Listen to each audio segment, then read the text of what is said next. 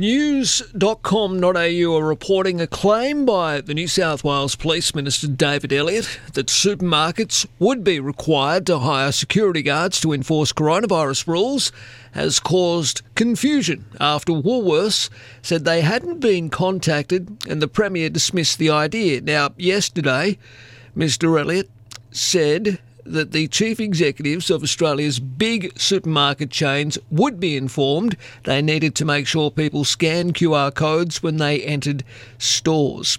David, good morning to you, mate. Good morning, Marcus. Thank you for the time. Uh, is there a bit of confusion still out there, and where are we with this rule?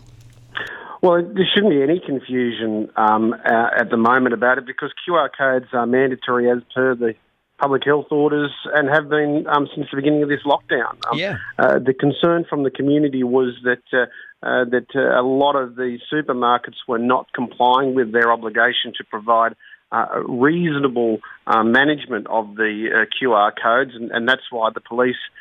told the told the industry that they, they needed to do that. They had an obligation to do that. Course they do. Uh, well, New South Wales Police are consulting with major supermarkets and providing guidance for strengthening COVID safe plans within their stores. Now, as soon as, you know, you start talking about putting security guards in the front of supermarkets, people start getting a little jittery and uh, some even get quite defensive. But look, if that's what it takes to keep us all safe, David. Well, that's right. It's, it's up to the, the security guards. Um, uh, that, that is completely at the discretion of, of the supermarket. And if they believe that their staff are at risk uh, in any way, shape, or form, well, then they've got to take they've got to take they've got to respond accordingly. But uh, and and that was our point. The, the, the health orders, which are issued by Kerry Chant and Brad Hazzard specifically say you have to take reasonable steps.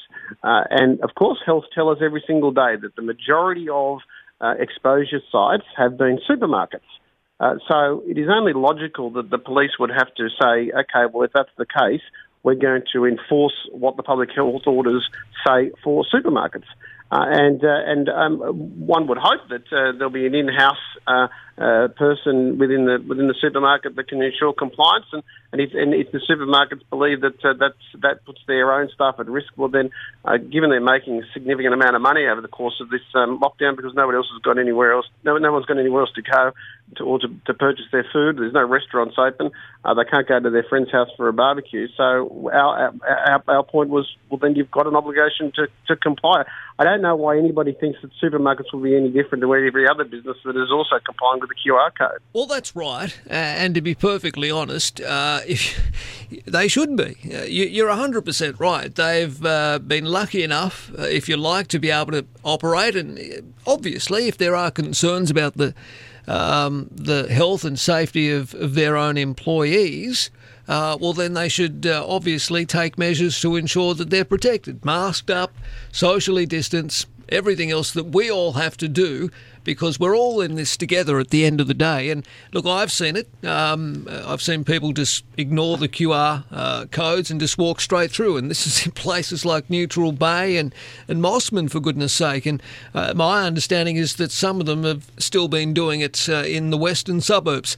Just do us a favour uh, scan your phone. If you don't own a smartphone and you're not, you don't have one, there should be a register available there for you to sign in. That's you know they, need to provide access uh, to some sort of uh, checkable uh, register of people who are attending their stores for the contact traces if need be, David.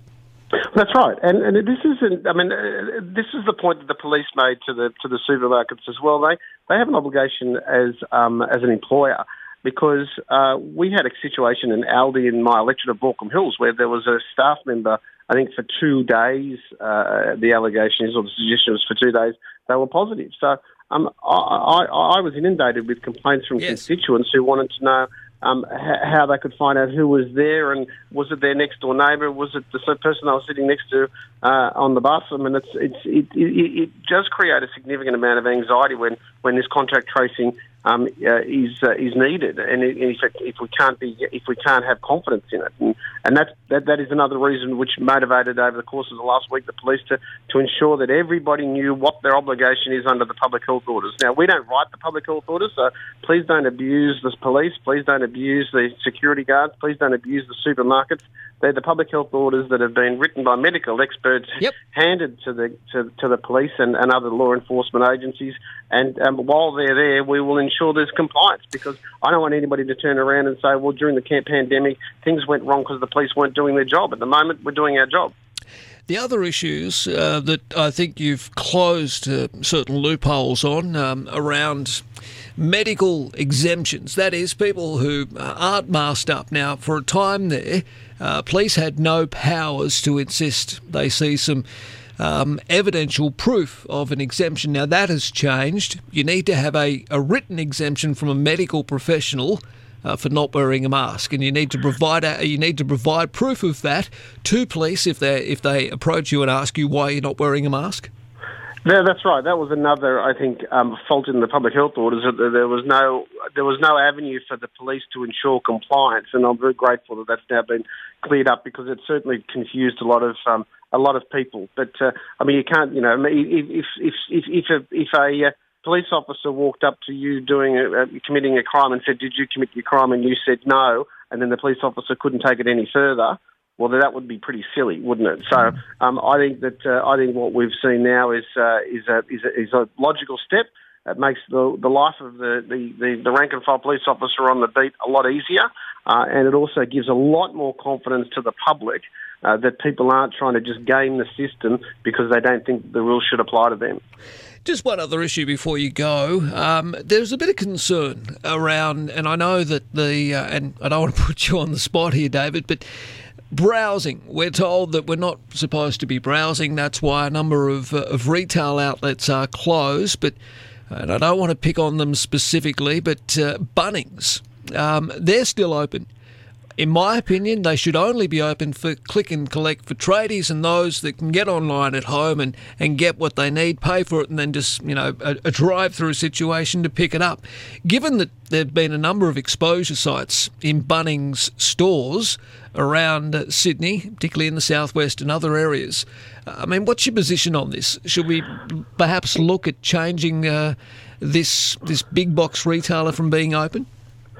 Well, um, uh, Marcus, like like like the masks, like like uh, QR codes, um, the opening of the decision to open shops and not open shops is one of uh, the health minister and the chief medical officer. So, uh, if, if, if they deem that Bunnings is is a risk, um, uh, well then obviously uh, the, the, the the Bunnings stores or the hardware stores, whoever they are, should should close. But at the moment. They've said they're not a risk, and as far as mm. um, I'm concerned, that as long as their Bunnings stores are are complying with the QR codes. And I've got to say, they are, they are in my electorate, they're very good at it. I, um, Bunnings are one, in my mind, Bunnings are actually a, a Class A example of how you do do the QR code, right. yep. and you can um, have people check in because in my Bunnings, you, you, I think you get checked twice before you are allowed into the store. But again, I, I, I defer to Brad Hazzard and Kerry Chant on that one. If, if they think that it's too much of a risk and they and they need it to be closed, well then, um, well then probably uh, that's something that uh, the, the Crisis Cabinet Committee should consider.